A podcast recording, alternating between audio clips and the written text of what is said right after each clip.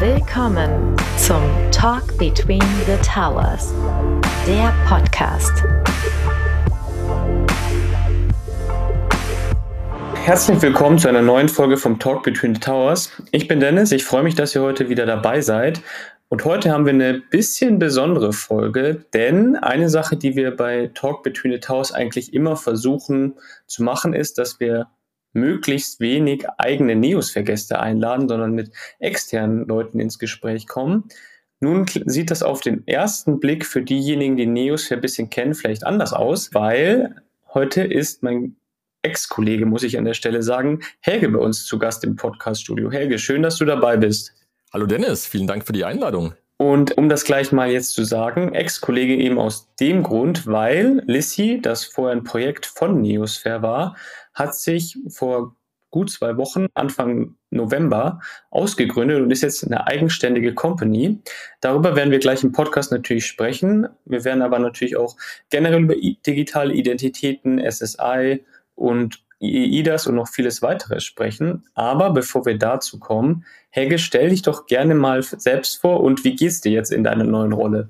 Sehr gerne. Mein Name ist Helge Michael. Ich bin Geschäftsführer und CEO der Lissi GmbH. Fällt momentan noch etwas schwer, wie der Dennis gesagt hat, haben wir uns vor zwei Wochen ausgegründet. Äh, ich bin noch am Lernen. Genau, parallel leite ich das Projekt ID Union, ist vielleicht dem einen oder anderen auch bekannt. Wir sind ein Förderprojekt, vom, äh, was vom Bundesministerium für Wirtschaft und Klimaschutz gefördert ist, bin da Projektleiter. Und äh, bevor ich in diese neue Funktion jetzt bei der Lissi GmbH gewechselt bin, habe ich lange bei Neosphere gearbeitet, äh, insbesondere viele Technologieprojekte geleitet. Und ja, und davor bei der Commerzbank im M&E gearbeitet, also eigentlich was ganz anderes gemacht. Und in meiner Herz schlagen eigentlich immer so, ja, so zwei Seiten. Das eine ist so die Finanzseite, das andere ist die Technologieseite. Und ja, ich glaube, in der neuen Funktion kann ich beides eigentlich perfekt verbinden, wobei ich natürlich jetzt sehr, sehr stark Richtung Technologie unterwegs bin und was mich extrem freut. Na, seid ihr schon in Weihnachtsstimmung? Was im Dezember neben Glühwein, Spekulatius und Lebkuchen natürlich dazugehört, unweigerlich, sind die Jahresrückblicke. Wenn man den Fernsehen anmacht, gibt es überall verschiedene Blicke zurück auf das Jahr. Und wir als Neosphere schließen uns natürlich an. Haben wir letztes Jahr schon gemacht. Bei Between the Towers wollen wir am 5. Dezember über das Jahr 2023 sprechen und was da uns und die Szene eigentlich bewegt hat. Den Link findet ihr in den Show Notes. Meldet euch an, seid dabei und freut euch auf einen spannenden Abend und stoßt danach bei der ein oder anderen Tasse Glühwein ein. Ja, hey, nimm uns mal mit auf die Reise vielleicht. Wie ging das denn damals mit Lissy los oder was waren die Beweggründe, dass sich der damals noch mein Inkubator mit dem ganzen Thema digitale Identitäten überhaupt beschäftigt hat? Ja, der Ursprung war, Mining Inkubator hatten wir das DLT, also Distributed Ledger, man würde auch sagen Blockchain Lab der, der Commerzbank und wir hatten da unterschiedliche Use Cases, digitaler Euro, Trade Finance und ja, irgendwann äh, ja, kam dieser Trend auf, dass man überlegt hat, kann man digitale Identitäten auch auf Blockchain managen? Also da ist der Begriff Self-Sovereign äh, Identity vielleicht einigen bekannt. Und ja, ich konnte dann unseren damaligen Geschäftsführer Michael Spitz davon überzeugen, dass wir ein kleines Projekt starten. Habe zwei Entwickler bekommen und wir haben dann angefangen, so einen ersten kleinen Prototypen zu bauen. Und ja, wir sind dann rausgegangen, teilweise mit den Relationship Managern der Commerzbank zu Endkunden und haben immer wieder ein gleiches Feedback bekommen. Alle fanden das super gut, fanden es interessant und haben uns auch gebeten, wenn ihr das irgendwie weiterführt, bindet uns doch ein. Und dann haben wir angefangen, so ein Co-Creation-Projekt äh, aufzusetzen. Also ein Projekt, wo wir entwickelt haben, damals von, von Mining Incubator, aber auch andere eingeladen haben, andere Entwickler und Entwicklerinnen dabei gehabt haben. Partner waren damals, äh, klar, die Commerzbank, die ING war aber auch mit dabei. Äh, Deutsche Bahn, äh, ganz wichtig auch die Bundesdruckerei, ja, weil die Bundesdruckerei, die gibt ja jetzt auch schon die Personalausweise aus. Deshalb waren äh, die natürlich äh, schon mit viel Erfahrung ausgestattet. Und wir haben dann angefangen, aus diesem ersten kleinen Prototyp wirklich eine funktionale, erste funktionale Software zu bauen, MVP. Und daher stammt ehrlich gesagt auch der Name Lissy, weil äh, wir haben damals was gesucht, was so passt. Und der Name Lissy, der setzt sich aus Let's Initiate Self-Sovereign Identity zusammen. Ist also ein Akronym. Wir haben das Ganze allerdings beibehalten, weil der Name, ja, der hat so eine gewisse Persönlichkeit und äh, digitale Identität hat auch was mit Persönlichkeit zu tun. Haben lange überlegt, brauchen wir was anderes. Alle haben gesagt, bleibt bei dem Namen, das passt eigentlich perfekt. Ja, und da ist damals auch schon dieser Name entstanden. Und dann hat man relativ viel Glück, dann hat das äh, Wirtschaftsministerium, äh, BMWK, die haben äh, Identitätswettbewerb ausgeschrieben, Schaufenster sichere digitale Identität. Da haben wir uns mit den Partnern und auch mit neuen Partnern beworben, haben dann eine Förderung bekommen und haben dann dieses Projekt ID Union, was jetzt den meisten wahrscheinlich oder vielen zumindest bekannt ist, äh, aufgesetzt, ja. Und da hatten wir in diesem Projekt sehr oft Technologiethemen natürlich besprochen, haben dann irgendwie gemerkt, naja, Blockchain aus unserer Sicht geeignet, aber in Deutschland gibt es insbesondere, wenn es zum Thema digitale Identitäten kommt, viele Vorbehalte, haben dann gesagt, okay, wir brauchen jetzt die Blockchain nicht, nicht zwingend dafür und sind jetzt gerade dabei, im Prinzip ein System komplett neu zu entwickeln, was ohne Blockchain funktioniert, was die, du hast schon angedeutet, IIDAS 2.0 letzten Endes als, als Basis nimmt und entwickeln jetzt im Prinzip genau auf Basis dieser Technologie dass wir im Prinzip zukünftig digitale Wallets und digitale Technologien anbieten, die mit IIDAS äh, 2.0 dann auch kompatibel sind. Ja, und der letzte Schritt, um das Ganze jetzt fertig zu machen, ist im Prinzip die Ausgründung ein eigenständiges Unternehmen.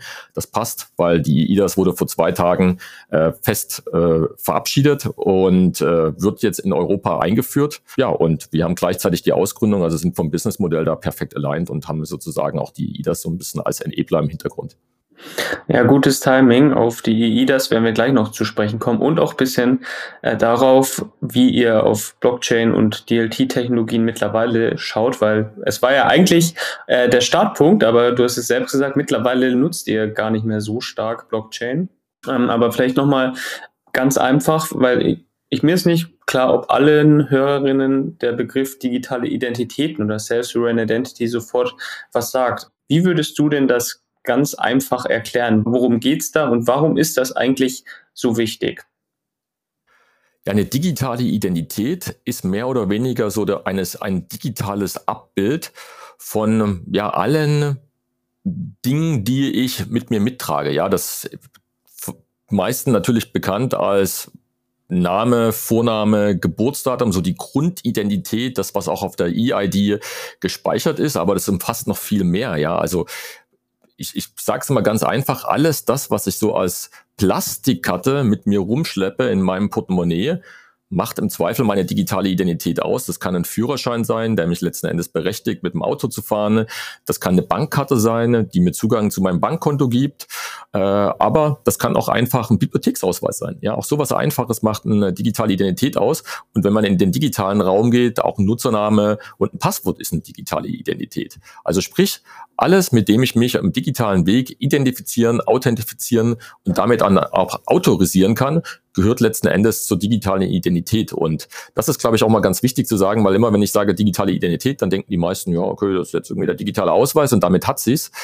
Aber es ist eben wirklich viel mehr. Es ist wirklich alles das, was mich ausmacht und vielleicht um ein bisschen weiterzugehen, auch eine Organisation und auch Dinge können letzten Endes eine digitale Identität haben. Ja, und Vielleicht äh, gleich die nächste Frage mit zu beantworten, die dann auch mal mit verbunden ist. Warum ist das Ganze wichtig? Ja, wir sehen, die Prozesse, die werden immer digitaler.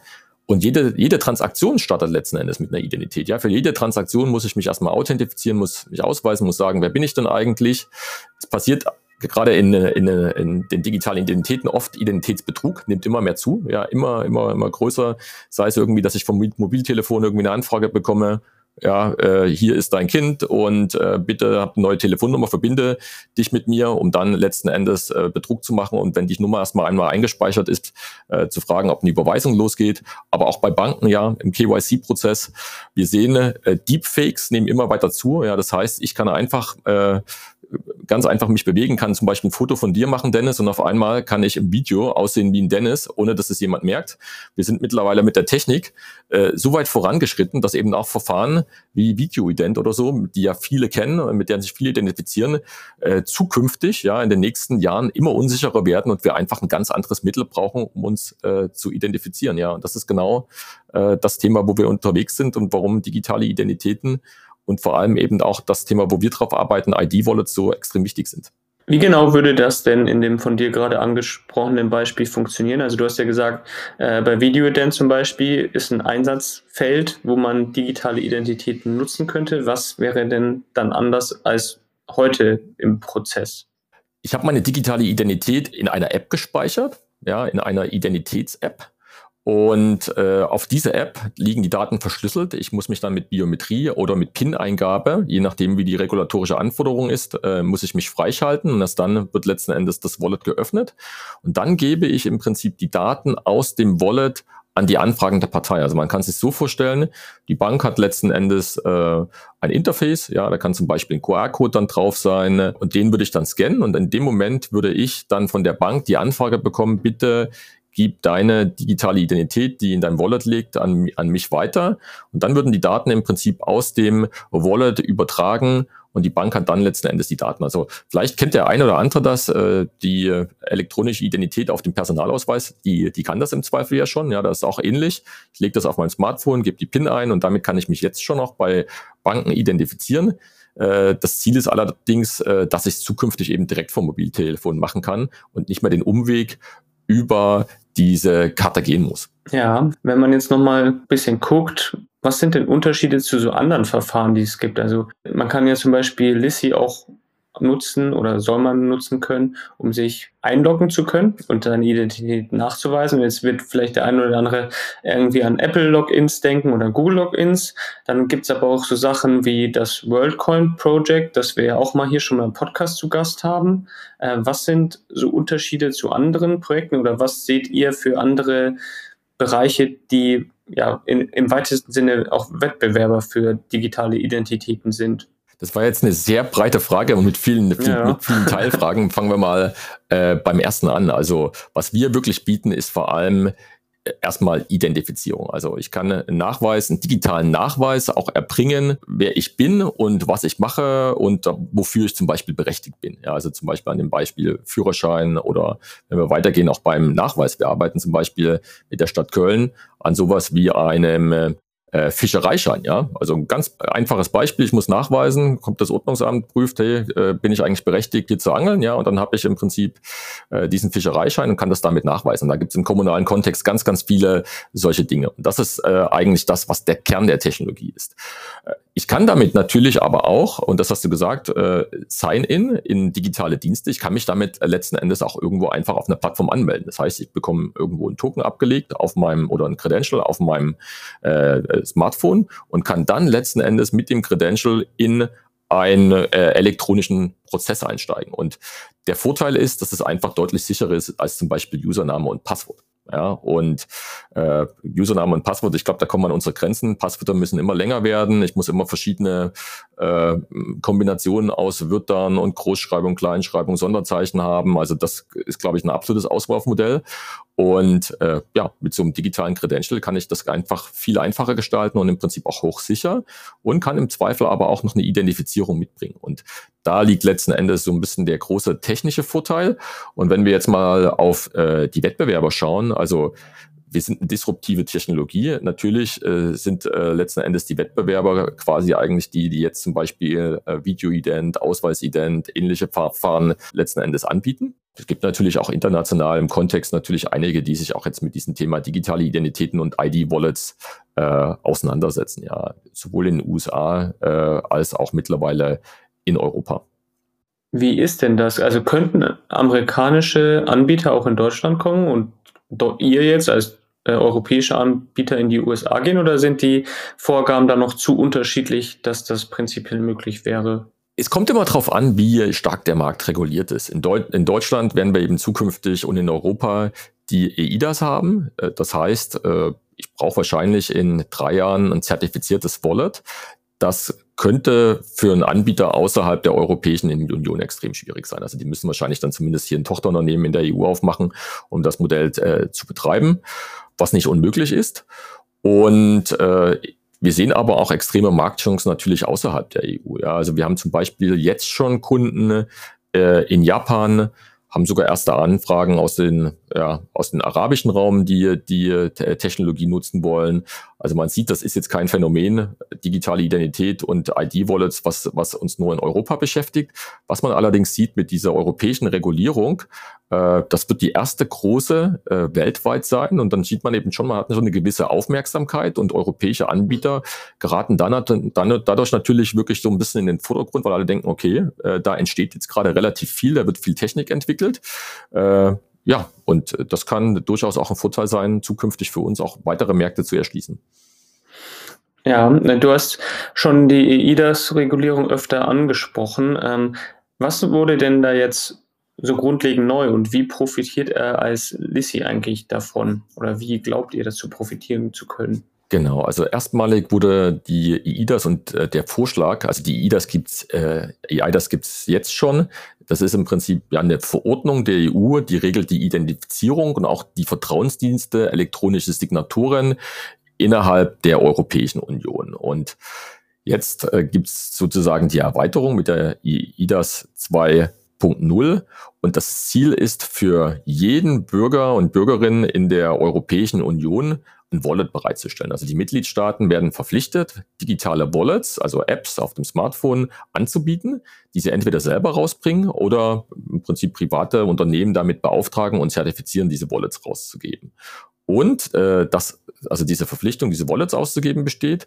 Und ganz wichtig, die müssen dann gleichzeitig aber so eine sogenannte PIT, Personal ID, ausgeben das ist so wie die EID, das sind die Attribute eben äh, gespeichert. Das ist äh, Name, Vorname, Geburtsdatum. Und das gilt dann wirklich als Identitätsnachweis und ist eigentlich dem äh, Personalausweis gleichgestellt. Also ich werde mich dann überall damit ausweisen können und es gibt auch gewisse Verpflichtungen, äh, zum Beispiel für den privaten Sektor, für den öffentlichen Sektor, das dann auch pflichtweise zu verwenden, die, die Wallet. Und das Schöne ist aber, die Wallet, und das ist ganz wichtig, die beinhaltet jetzt eben nicht nur diese Personal ID, sondern die beinhaltet dann im Prinzip auch die Möglichkeit, verschiedene andere Attribute sozusagen reinzuspeichern, zum Beispiel Bildungsabschlüsse, äh, Meldedaten von mir. Und auch der private Sektor ist äh, eingeladen, ja auch private Modelle wie zum Beispiel eine Bankkarte da abzulegen und äh, ja verschiedenste Arten, zum Beispiel Betriebsausweise, Mitarbeiterausweise dort abzulegen. Das sind eigentlich der Fantasie keine, äh, keine Grenzen gelegt. Das Schöne ist, das Ganze ist komplett äh, interoperabel. Es wird ein Framework vorgegeben. Das nennt sich jetzt Architecture Reference Framework von der EU. Das heißt, überall werden die gleichen technischen Standards in den Wallets der Mitgliedstaaten dann verwendet. Das bedeutet, wenn jetzt jemand aus Italien nach Deutschland kommt, dann äh, bin ich in der Lage, diese EID oder diese Identität und was auch immer da weitergeben muss, muss nicht die EID sein, kann auch einfach ein Nachweis sein. Die kann ich in Deutschland äh, sozusagen ohne Probleme äh, lesen. Und gleichzeitig kann ich aber als Deutscher auch überall in der EU hingehen und meine ganzen Nachweise mitnehmen und vorzeigen. Ja, zum Beispiel für einen Studenten, der hat einen Bildungsnachweis, will irgendwo eine ausländische äh, Universität, will, dass das an anerkannt wird. Das wird zukünftig alles ermöglicht werden. Ja. Und das führt jetzt im Prinzip, das ist das Ziel der EU einzuführen. Wie gesagt, 2021 ging die ersten Diskussionen äh, los.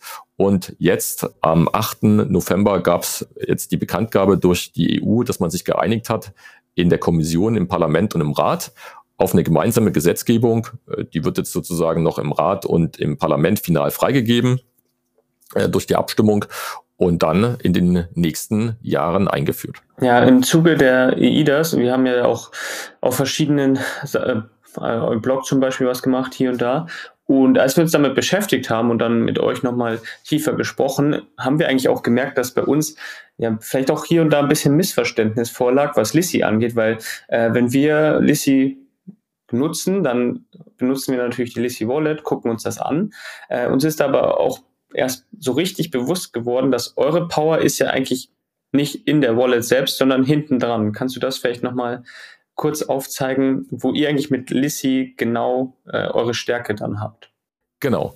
Ganz wichtig ist, es gibt diese digitale Wallet, aber wenn man das als Organisation, ja, und ich rede bewusst Organisationen, weil das kann sowohl der private Sektor sein, also Firmen, das können aber auch öffentliche Institutionen äh, sein, mit denen wir jetzt schon viel zusammenarbeiten, die müssen eine Möglichkeit äh, haben, mit dieser Wallet zu interagieren. Das heißt, müssen in der Lage sein, äh, sogenannte Credentials, also das sind letzten Endes diese Nachweise, in die Wallet hineinzulegen, aber auch zu verifizieren. Und wir äh, ja, entwickeln eine Software, wir nennen die ID Wallet Connector, die letzten in der Lage ist, mit diesen Wallets zu kommunizieren. Und das ist eigentlich das Hauptprodukt, was wir anbieten. Nebenbei entwickeln wir aber auch noch die Lissy Wallet, die ist jetzt schon downloadbar über die verschiedenen App Stores, Play Stores und äh, kann man nutzen. Und ja, die Wallet entwickeln wir aber primär als Enabler, ja, weil wir einfach sehen, da ist noch nichts Vergleichbares am Markt äh, vorhanden. Und man kann, wir haben wirklich jetzt viel Zeit und Geld investiert, eine hervorragende UI zu bauen äh, und äh, wollen das Ganze auch weiterentwickeln, einfach weil wir jetzt sehen, diese EU Digital Wallets, die gibt es noch nicht. Wir müssen was Vergleichbares auf den Markt bringen. Und wir werden jetzt auch im November noch eine Wallet haben, die wird diese EU-Standards, EU-DI-Wallet-Standards äh, schon weitgehend mit berücksichtigen und bietet dann im Prinzip eine Möglichkeit für Unternehmen mit unserer Software schon noch bevor wirklich diese EU-DI-Wallets auf den Markt kommen, äh, ja im Prinzip zu nutzen. Und ich kann dann zum einen schon prototypisch pilothaft umsetzen, was kommt auf mich zu. Wir bieten aber auch schon die Möglichkeit, mit Systemen in Produktion zu gehen, äh, ja, noch bevor eigentlich wirklich diese, diese offiziellen Wallets kommen. Das heißt, einerseits kann man quasi Lissy mit jeder Wallet, es muss nicht die EU-Wallet sein, verbinden die Software, also den Lissy, Lissy ID Wallet Connector, genau, da ist es im Prinzip das Ziel. Äh, ich habe den Connector und kann dann im Prinzip verschiedene Arten von Wallets, zum Beispiel das EUDI Wallet nehmen und kann damit interagieren. Ja, und wir gucken uns natürlich genau an, weil auch mal die Frage kommt, was passiert bei Google und Apple, muss man, muss man auch ganz klar schauen. Und äh, wenn sich äh, diese Technologie durchsetzt, die setzen auch auf Wallet, könnte es durchaus auch sein, dass wir uns darauf äh, auch noch konzentrieren, dass man im Prinzip zukünftig auch Google und Apple Wallets mit unserer Software betanken können. Ja, also wir werden verschiedene Standards umsetzen in diesen ID-Wallet Connector. Aber ganz klar äh, möchte ich das auch nochmal betonen, wir werden uns jetzt vor allem auf die EIDAS äh, hier in Europa konzentrieren. Und wir sehen aber auch andere Staaten, die zunehmend im Prinzip auch die Standards, die jetzt in die EU, die I-Wallet reinkommen, auch übernehmen. Also von daher äh, ja, bietet uns das auch noch einen breiteren Markt dann zukünftig. Helge, du hast schon an der einen oder anderen Stelle den Begriff angesprochen, nämlich die Credentials. Und nur damit ähm, ja, alle Hörer und Hörerinnen auch verstehen, was das eigentlich ist. Wer gibt diese Credentials raus und wie funktioniert das eigentlich auf technischer Ebene? Kannst du da nochmal ganz kurz drauf eingehen?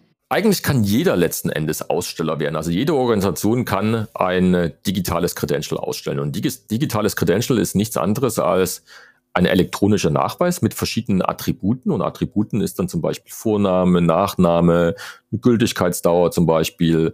Oder was kann ich damit machen? Wofür bin ich berechtigt? Und dann natürlich der Aussteller. Ja, und ich hatte vorhin dieses Beispiel äh, genannt. Äh, zum Beispiel von dem Fischereischein, das kann aber auch eine kommunale Datenkarte sein im kommunalen Kontext. Die wird dann von der Kommune ausgegeben, ja. Äh, ist der Aussteller dann die Stadt Köln äh, oder wir arbeiten zum Beispiel auch mit der Stadt Dresden und Leipzig zusammen, die können dann jeweils die Aussteller sein und die äh, bescheinigen dann im Prinzip ein zum Beispiel eben diesen, diesen Fischereischein und sagen, für wen das letzten Endes gültig ist und zum Beispiel wann, bis wann, wie lange, alle möglichen Attribute können dann reingehen. Da sind der Fantasie eigentlich keine Grenzen gesetzt, natürlich äh, gesetzlich äh, vorgegeben bei vielen Fällen. Und was machen die? Weil du hast doch gefragt, wie funktioniert das technisch? Äh, ja, die haben letzten Endes in ihrer Software, in ihrem ID-Wallet-Connector, äh, haben die ihre Private Keys oder ist mit den Private Keys äh, verbunden im Rechenzentrum. Äh, also man kommt jetzt zu dem Thema HSAM, Hardware Security Module, meistens im Rechenzentrum, das ist damit verbunden. Und damit wird dieses Credential elektronisch signiert. Ja, und damit ist es sozusagen mit der Signatur eindeutig nachgewiesen vom Aussteller. Und jetzt kann jeder, der ja jetzt den, diesen Public Key kennt, von zum Beispiel diesen Kommunen, von Dresden, von Köln, ja, die veröffentlichen dann, das ist sozusagen hier unser Public Key, das kennt man ja, Public Key Infrastruktur und kann dann im Prinzip diese Credentials dagegen prüfen und kann schauen, wurde das Credential wirklich von denen ausgestellt. Und so funktioniert letzten Endes die ganze Technologie. Helge, du hast auch gesagt, dass ihr viel mit Kommunen zusammenarbeitet. Jetzt vielleicht mal eine technisch oder eine Frage abhängig von, äh, eine Frage abseits von Technologie und all dem. Wie nehmt ihr denn den Austausch da wahr? Und äh, ja, weil man sagt ja oft, äh, Bürokratie sehr groß in Deutschland. Wie habt ihr das jetzt die letzten Jahre wahrgenommen? Wie ist da die Zusammenarbeit so? Es kommt immer darauf an, auf welcher Ebene man, man unterwegs ist. Aber wir haben eben gerade insbesondere mit, äh, mit vielen Kommunen zu tun. Und da muss man sagen, die sind super interessiert, ja, und super offen. Teile werden auch selber im Forschungsprojekt äh, mit, äh, mit dabei. Natürlich gibt es gesetzliche Rahmen und die gesetzlichen Rahmen, die, die machen es manchmal nicht leicht, wirklich einen analogen Prozess im digitalen Prozess einzusetzen. Aber was man ganz klar betonen muss, ich glaube, der Wille ist da. Mit der IIDAS jetzt haben wir den regulatorischen Rahmen. Und äh, ich bin sehr optimistisch, dass wir es wirklich schaffen, mit diesen Technologien in den nächsten drei Jahren auch die digitale Verwaltung extrem nach vorne zu bringen. Weil was uns immer wieder wiedergespiegelt wird, das Problem ist, die verschiedenen Ämter, verschiedenen öffentlichen Stellen, die sind nicht miteinander verbunden. Ja, und das heißt, ich muss immer einen Nachweis von einer Behörde zur anderen Behörde mitbringen. Und wenn ich jetzt in der Lage bin, im Prinzip digitale Nachweise auf dem Wallet zu speichern, dann speichere es einmal auf dem Wallet, geht zur nächsten Behörde, habe es elektronisch signiert mit und das beschleunigt die Prozesse enorm und macht sie im Zweifel auch sicherer. Guter Punkt. Sicherheit ist natürlich sehr wichtig. Was ich die Tage aber noch gelesen habe, als ich EI gegoogelt habe, und ich denke mal, ihr werdet das bestimmt auch mitbekommen haben, war, dass es von einer großen Zahl an Wissenschaftlern gab es einen offenen Brief. Und wenn jetzt vielleicht ein Hörer im Nachgang im googelt äh, nach EIDAS und darauf stößt, dann denkt er sich so, ja, okay, jetzt hat Helge hier im Podcast sehr viele schöne Dinge erzählt und wie EIDAS eigentlich gut ist und wie das auch vorteilhaft für Lissi ist und auch generell für den Bereich digitale Identitäten. Was haben diese Wissenschaftler da eigentlich kritisiert und inwiefern betrifft euch das überhaupt? Ist das für euch relevant? Also der größte Kritikpunkt, der betrifft gar nicht die ID-Wallets. Ja, der größte Kritikpunkt der betrifft die sogenannten QVAC-Zertifikate und das sind äh, Website-Zertifikate. Äh, man kennt das oben im Browser rechts in der Ecke, da ist immer so ein Zertifikat oder beziehungsweise da ist so ein Schloss und wenn das Schloss zu ist, dann äh, sozusagen ja, sieht man, okay, das ist eine gesicherte Verbindung und äh, darüber kann ich im Prinzip Transaktionen machen. Und die EU äh, ja, hat jetzt eigentlich die Idee, dieses Schloss reicht eigentlich nicht aus. Ja, viele denken letzten Endes, dieses Schloss das gibt mir im Prinzip die volle Sicherheit. Und äh, wenn da irgendwas steht oben im Browserzeile und dann ist dieses Schloss, dann kann ich dem vertrauen. Das Problem ist äh, allerdings, dieses Schloss kann jeder erwerben. Ja, es gibt Zertifikate, äh, da geht es nur um die Verschlüsselung. Ja, viele kennen das vielleicht Let's Encrypt, kann ich mir kostenlos ein Zertifikat organisieren. Und das Einzige, was dieses Zertifikat anzeigt, ist, dass diese Verbindung verschlüsselt ist und äh, ja und dadurch nicht abgehört werden kann. Die sagt mir aber nichts über äh, denjenigen, der dahinter steht, aus. Ja, es gab in der Vergangenheit sogenannte Extended Validation Zertifikate, die haben es versucht äh, zu lösen, werden allerdings von wenigen verwendet und die Browser ja, zeigen es auch nicht mehr in ihrer UI. Und jetzt hat die EU gesagt, okay, wir fangen jetzt an, dass äh, die Website-Zertifikat als Vertrauensdienst zu definieren. Den gibt es übrigens schon lange, der wird, soll jetzt eben bloß verpflichtend werden.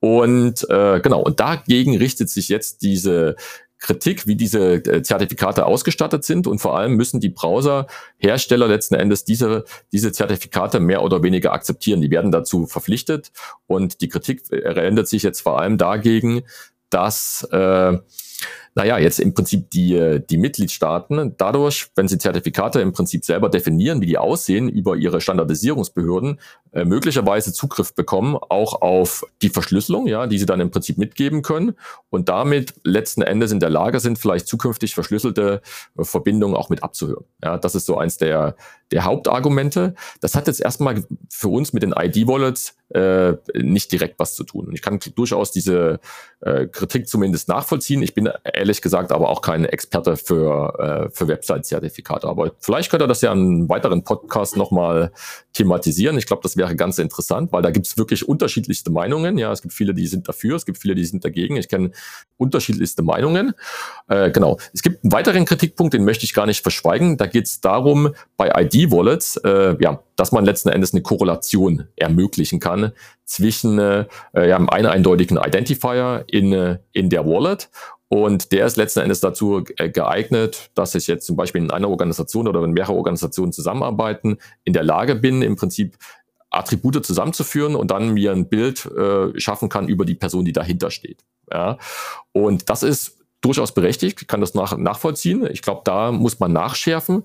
meine Hoffnung ist so ein Stück und äh, wir haben in unserer äh, Vergangenheit insbesondere gerade an Credential-Formaten gearbeitet, die sogenannte Zero-Knowledge-Proofs äh, verarbeiten, an, an Kretz. Das heißt, die haben keine Korrelation, da gibt es keine Korrelationsmöglichkeit. Ja. Wir wollten lange Zeit daran festhalten, äh, haben dann allerdings einen Nachteil festgestellt. Das Ganze lässt sich nicht mit der Hardware-Kryptographie der, äh, der Smartphones verbinden. Ja, und das ist sozusagen der Widerspruch auf der einen Seite, oder das sind die, so die, die beiden Parameter. Das eine ist Sicherheit, das eine ist Privatheit. Und wir haben bei uns im Forschungsprojekt lange erforscht, sozusagen, wie gibt es im Prinzip Credential-Formate, die sowohl die Privatheit haben, äh, also Privacy, und auf der anderen Seite aber auch Security.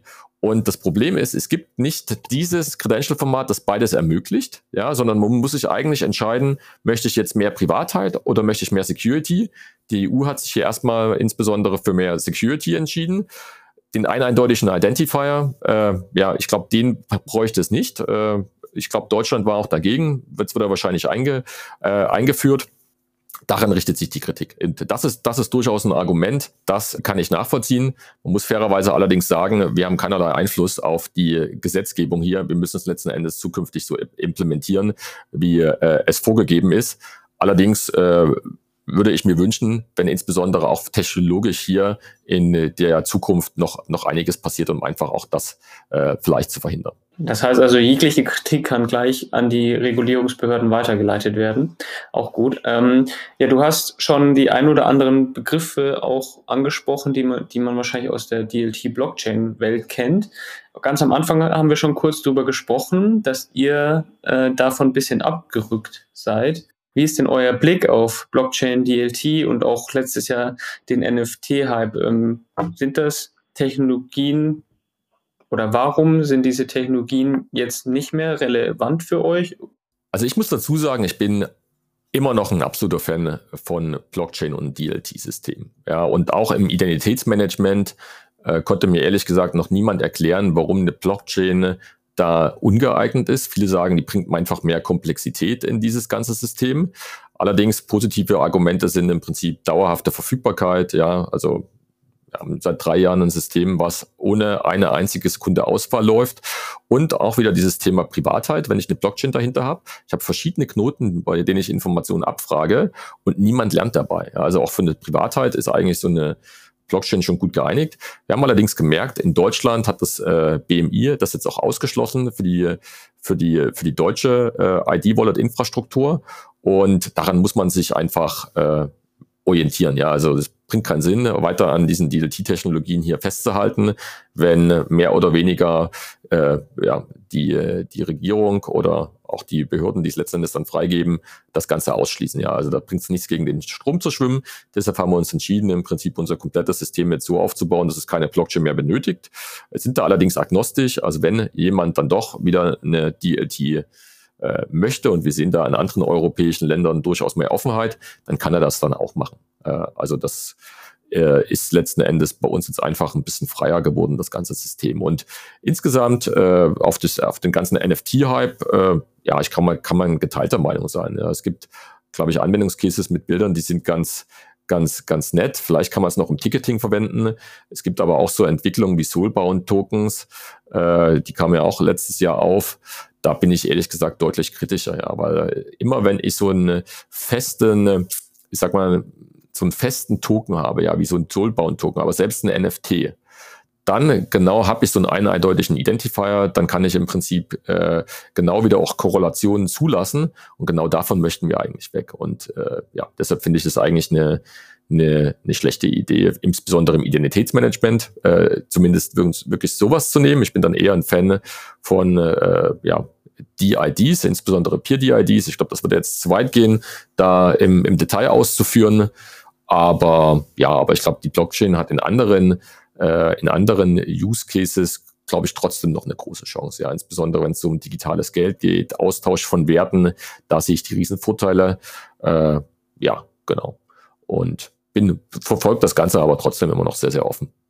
Also heißt das im Endeffekt, dass der Vorteil im Bereich digitale Identitäten durch den Einsatz der Blockchain nicht groß genug ist, um die zusätzliche Komplexität momentan zu rechtfertigen oder äh, würdest du schon sagen, dass. Also ich würde durchaus sagen, dass, äh, dass da immer noch Vorteile bestehen. Ich glaube, das sehen aber andere äh, anders. Äh, wir hatten unter anderem da eine große Diskussion, die kam nach dem Kanzleramtsprojekt, die wollten ja auch so eine ID, äh, wollten aufbauen, das war vor rund zwei Jahren, hat das BSI ein Papier verpasst, verpasst, warum jetzt die Blockchain äh, nicht geeignet ist. Und kann man, kann man geteilter Meinung sein. Ich sehe da, ich sehe da immer noch Vorteile, also zumindest die Blockchain als, also vielleicht kam das vorher nicht raus, die Blockchain als dezentrale PKI-Infrastruktur zu nutzen aber nicht in Form von festen Tokens. Also da bin ich strikt dagegen. Ja, ich würde nie ein NFT oder ein Soulbound-Token für ein Identitätsmanagement nutzen. Ja, da gibt's andere Use Cases, die sind deutlich besser. Aber eine Blockchain als dezentrale PKI-Infrastruktur, ja, wo ich letzten Endes plus Public Keys speichere, die ich dann abrufen kann, das finde ich keine schlechte Idee. Ja, aber scheinbar sind es die Verantwortlichen, äh, die, die in Deutschland im Prinzip die Entscheidung treffen zur äh, EU-DI-Wallet, die sehen das nicht so, muss man auch anerkennen. Und äh, ja, wie gesagt, wir sind letzten Endes bloß Anbieter und müssen uns danach richten, was, äh, was, ja, was der regulatorische Rahmen da vorgibt. Mal sehen, wie sich das noch entwickelt. Aber gut zu wissen, und das meintest du auch, dass ihr da agnostisch seid, also euch auch schnell anpassen könntet wenn das so ist, äh, seid ihr also vorbereitet. Das Gute ist, wir, sehen, wir kennen einfach beide Seiten. Ja, also das ist wirklich das Schöne. Wir haben mittlerweile ein Team, die kennen sich gut mit Blockchain aus, die kennen sich gut aber auch mit klassischer PKI-Infrastruktur aus und wir können uns jetzt eigentlich sehr schnell und sehr agil im Prinzip in, in, in ja, das entwickeln, was letzten Endes äh, die Kundenorganisationen von uns möchten. Agile entwickeln ist ein gutes Stichwort, weil was bedeutet das jetzt eigentlich die Ausgründung für euch als Team oder anders gefragt, wie geht's denn eigentlich bei euch jetzt weiter in nächster Zeit? Was sind Projekte? Was ist auch jetzt anders durch die Ausgründung? Kannst du da noch kurz drauf eingehen?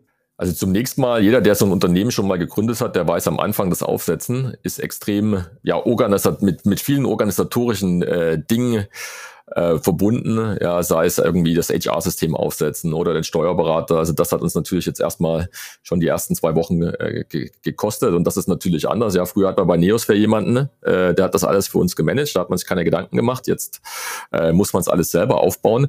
Der Riesenvorteil ist allerdings, äh, wir haben wir haben extrem viel Flexibilität, äh, können Mitarbeiter und Mitarbeitende neu einstellen und äh, vor allem werden wir im, im, im Markt einfach auch neutraler wahrgenommen. Ja, es ist immer schwierig, wenn man mit anderen Banken zusammenarbeitet. Äh, wenn man dann äh, die Commerzbank als einzigen Shareholder hat, ja, dann fragt sich natürlich jeder, habe ich da viel zu viele Abhängigkeiten? Jetzt sind wir ein komplett äh, neutrales, selbstständiges Unternehmen mit Commerzbank als Investor. Das macht es uns deutlich einfacher am Markt äh, zu agieren, macht es uns auch äh, deutlich einfacher bei Folgefinanzierungen, ja, weil wir uns jetzt über den Kapitalmarkt im Prinzip dann oder über den Venture Capital Markt äh, finanzieren können. Die Schwerpunkte liegen jetzt vor allem bei uns in der Produktentwicklung, im Prinzip unseren Tech-Stack äh, auf die EIDAS anzupassen, werden da im Januar im Prinzip komplett fertig sein, einen Tech-Stack anbieten zu können für alle, die das letzten Endes interessiert. Wir haben äh, ja, zahlreiche Kundenprojekte, äh, die wir im nächsten Jahr umsetzen. Die ersten sollen auch wirklich schon in Produktion gehen bis Ende nächsten Jahres. Äh, wir haben äh, viele Prototypen, die auch schon äh, auf Endkunden abzielen. Und natürlich ganz, ganz wichtig ist, wir, äh, ja, wir sind bisher extrem technisch getrieben. Ja, wir haben dreimal so viele Entwickler wie Leute, die sich letzten Endes um das Business kümmern. Und wir werden jetzt im Prinzip anfangen, auch wirklich äh, unsere Strukturen für Marketing, Sales aufzubauen und äh, ja auch natürlich Kundenmanagement, um Kunden noch besser zu betreuen. Das sind eigentlich so die Kernthemen, die, äh, die wir im nächsten Jahr umsetzen werden. Und ihr gewinnt ja auch einen Standort hinzu, wenn ich das richtig mitbekommen habe. Genau, richtig. Also wir sind bisher äh, in Frankfurt und haben jetzt aber den ersten äh, Mitarbeiter in äh, Berlin eingestellt. Einer unserer Geschäftsführer zieht jetzt auch nach Berlin. Und genau, haben dann im Prinzip ein kleines Office, werden wahrscheinlich in Coworking Space gehen. Der Vorteil ist einfach, wir sind jetzt schon, sag mal, fast jede zweite Woche in Berlin. Wir arbeiten viel im, im Public Sektor. Äh, wir haben, sind eben vom Wirtschaftsministerium gefördert, haben auch immer einen Austausch im Rahmen des BMI-Konsultationsprozesses für diese EID-Infrastruktur. Und das, das heißt, ja, um einfach wirklich sehr, sehr eng damit dabei zu sein, auch an den Entwicklungen im politischen Umfeld, äh, aber auch am Kunden, ja, auch gerade äh, wenn man, wenn man so Richtung äh, Ostdeutschland geht, sitzen auch viele unserer Kunden, um einfach auch näher beim Kunden zu sehen, macht es für uns einfach absolut Sinn, nach Berlin zu gehen. Und ich möchte nicht vorenthalten, wir haben sogar ein äh, äh, Mitarbeiter in, in Paris sitzen. Ja, also man muss, glaube ich, einfach als, als Unternehmen mittlerweile komplett offen denken und dort schauen, wo die, äh, ja, wo die fähigsten Leute sitzen. Und das war einfach auch der Grund, dass wir jetzt auch noch jemand sogar in Paris haben. Ja, Office in Paris kommt auch noch bald dazu. Äh, ja, wie schwer ist es denn generell in dem Markt? Also es ist ja schon ein sehr nischiges Marktsegment. Wie schwer ist es denn für euch, da fähige Leute, Leute zu finden? Es ist nicht einfach. Ich glaube, das ist es aber generell im, im, im Tech-Bereich. Ja, äh, die Nachfrage ist extrem groß. Es wird ein bisschen besser, das merkt man schon, ja, weil äh, wahrscheinlich irgendwie durch das Wirtschaftsumfeld, dadurch, dass es schlechter ist, äh, wird es wieder ein bisschen einfacher, Leute zu finden. Aber wirklich geeignete Leute für diese Technologie, auf der wir arbeiten, das ist nicht ganz einfach. Wir haben aber ja zum Glück mit vielen Hochschulen auch Kooperationen. Und da gibt es immer wieder Studenten, die zum Beispiel äh, fertig werden, die haben ihren Masterabschluss gemacht. Und äh, das Gute ist für uns, wir sitzen da relativ nah an der Quelle und können im Prinzip auch äh, aus dem Partnernetzwerk äh, neue Leute akquirieren, gerade insbesondere aus dem wissenschaftlichen Umfeld. Uh, das hilft uns an der einen oder anderen Stelle. Also an alle Zuhörer und Zuhörerinnen, die jetzt noch nicht Lissy kannten, aber vielleicht im Thema digitale Identitäten drinstecken und Lust haben, da Teil von zu werden gerne auf die Lissi-Webseite mal schauen und die neuen Stellen anzeigen. Wie Helge gesagt hat, wir ist auch auf Business-Seite, wird jetzt neue Stellen hinzukommen. Genau, also Dennis, vielleicht, wir haben es leider noch gar nicht jetzt auf der Website, wir sind gerade dabei, die Stellenausschreibungen oh. zu machen, aber ich kann jetzt gleich ein bisschen Werbung machen. Also wir suchen hier äh, wirklich einen, Senior Sales äh, Executive, also jemand, der uns wirklich hilft, im B2B Enterprise-Umfeld äh, und Public-Umfeld äh, ja, Sales äh, aufzubauen, Sales und Marketing aufzubauen, aber auch direkt zum Kunden rauszugehen und richtig Sales macht. Wir suchen einen Senior-Entwickler oder Entwicklerin, äh, natürlich. Auch das sehr, sehr gerne dann äh, auch gerne Werkstudentinnen oder Studenten, auch im Bereich Entwicklung vor allem. Okay, jetzt äh, haben wir alle Stellen auch hier nochmal im Podcast aufgeführt. Ja, Helge, vielen Dank. Äh, hat Spaß gemacht, nochmal durch die Lissi und digitale Identitätenwelt durchzugehen. Ähm, wir haben am Ende, aber du hast auch da schon ein bisschen vorgegriffen im Podcast, äh, wir haben im am Ende des Podcasts immer die gleiche Frage an jeden Gast und die ist ganz einfach, welchen Gast oder welches Thema würdest du dir denn mal hier im Podcast wünschen? Dennis, ich hatte es vorhin schon angedeutet, das Thema Website-Zertifikate, dadurch, dass es so stark diskutiert wird und Browsersicherheit, das äh, würde ich ein super interessantes Thema finden, weil es da wirklich viele Pros und Cons gibt und äh, ich gerade selber sehe, wie viel Unsicherheit gerade auch bei den Browsers entstehen kann. Also sei es einfach Jetzt nimmt jemand bei Neosphere, ja, da macht statt Neosphere, nimmt er irgendwie ein I, ja, man kennt das irgendwie so, wenn man sich mit dem Finger vertippt, ist auf der falschen Seite, denkt trotzdem erst bei Neosphere, weil die Seite so aussieht. Das ist bei Neosphere nicht so schlimm, wenn es bei einer Bank ist, kann da ein Riesenproblem entstehen. Das würde ich ein super spannendes Thema finden, da mal jemand einzu, einzubeziehen und eben vielleicht auch ein bisschen tiefer in diese Welt äh, einzudriften. Vielleicht ist es für den einen oder anderen ein bisschen zu nerdig, ja, zu tief technisch, aber man kann das, glaube ich, auch äh, ich sag mal, von praktischen Beispielen, ja, und von praktischen Fraud-Themen oder Betrugsthemen ableiten, ja, würde ich, würde ich super spannend finden. Ja, sehr spannend. Kommt auf jeden Fall ins Backlog. Und äh, an all die Hörerinnen und Hörer, die denken, äh, jetzt fragen die da am Ende immer Gäste ab und notiert haben, dass wir noch nicht so oft Gäste oder Themen hatten, die vorgeschlagen wurden. Da können wir schon jetzt verraten, dass in den nächsten Wochen da mehr kommt. Also seid gespannt. Ja, für jetzt, für den Moment bleibt mir nur zu sagen, vielen Dank, Helge, für den Austausch. Hat Spaß gemacht. Ja, Dennis, ganz herzlichen Dank. Also hat mir auch extrem viel Spaß gemacht. Ja, und genau. Und für alle, die Fragen haben, schaut einfach, äh, ihr findet mich bei LinkedIn und ja, könnt mir gerne eine Nachricht schreiben, würde mich freuen, vielleicht sogar das eine oder andere Feedback mal zu bekommen. Ja, vielen Dank, Helge. Ähm, an alle Hörerinnen und Hörerinnen noch an der Stelle. Wie immer natürlich der Hinweis, folgt gerne unserem Podcast und lasst uns eine Bewertung da, weil das hilft uns auch, die Reichweite zu erhöhen und die KIs von Spotify und Apple danken das auch, wenn man mehr Bewertungen hat und dann hat unsere Podcast noch eine höhere Sichtbarkeit. Für den Moment war es das und wir hören uns dann in zwei Wochen wieder. Helge, nochmal an dich danke und dann bis demnächst. Mach's gut.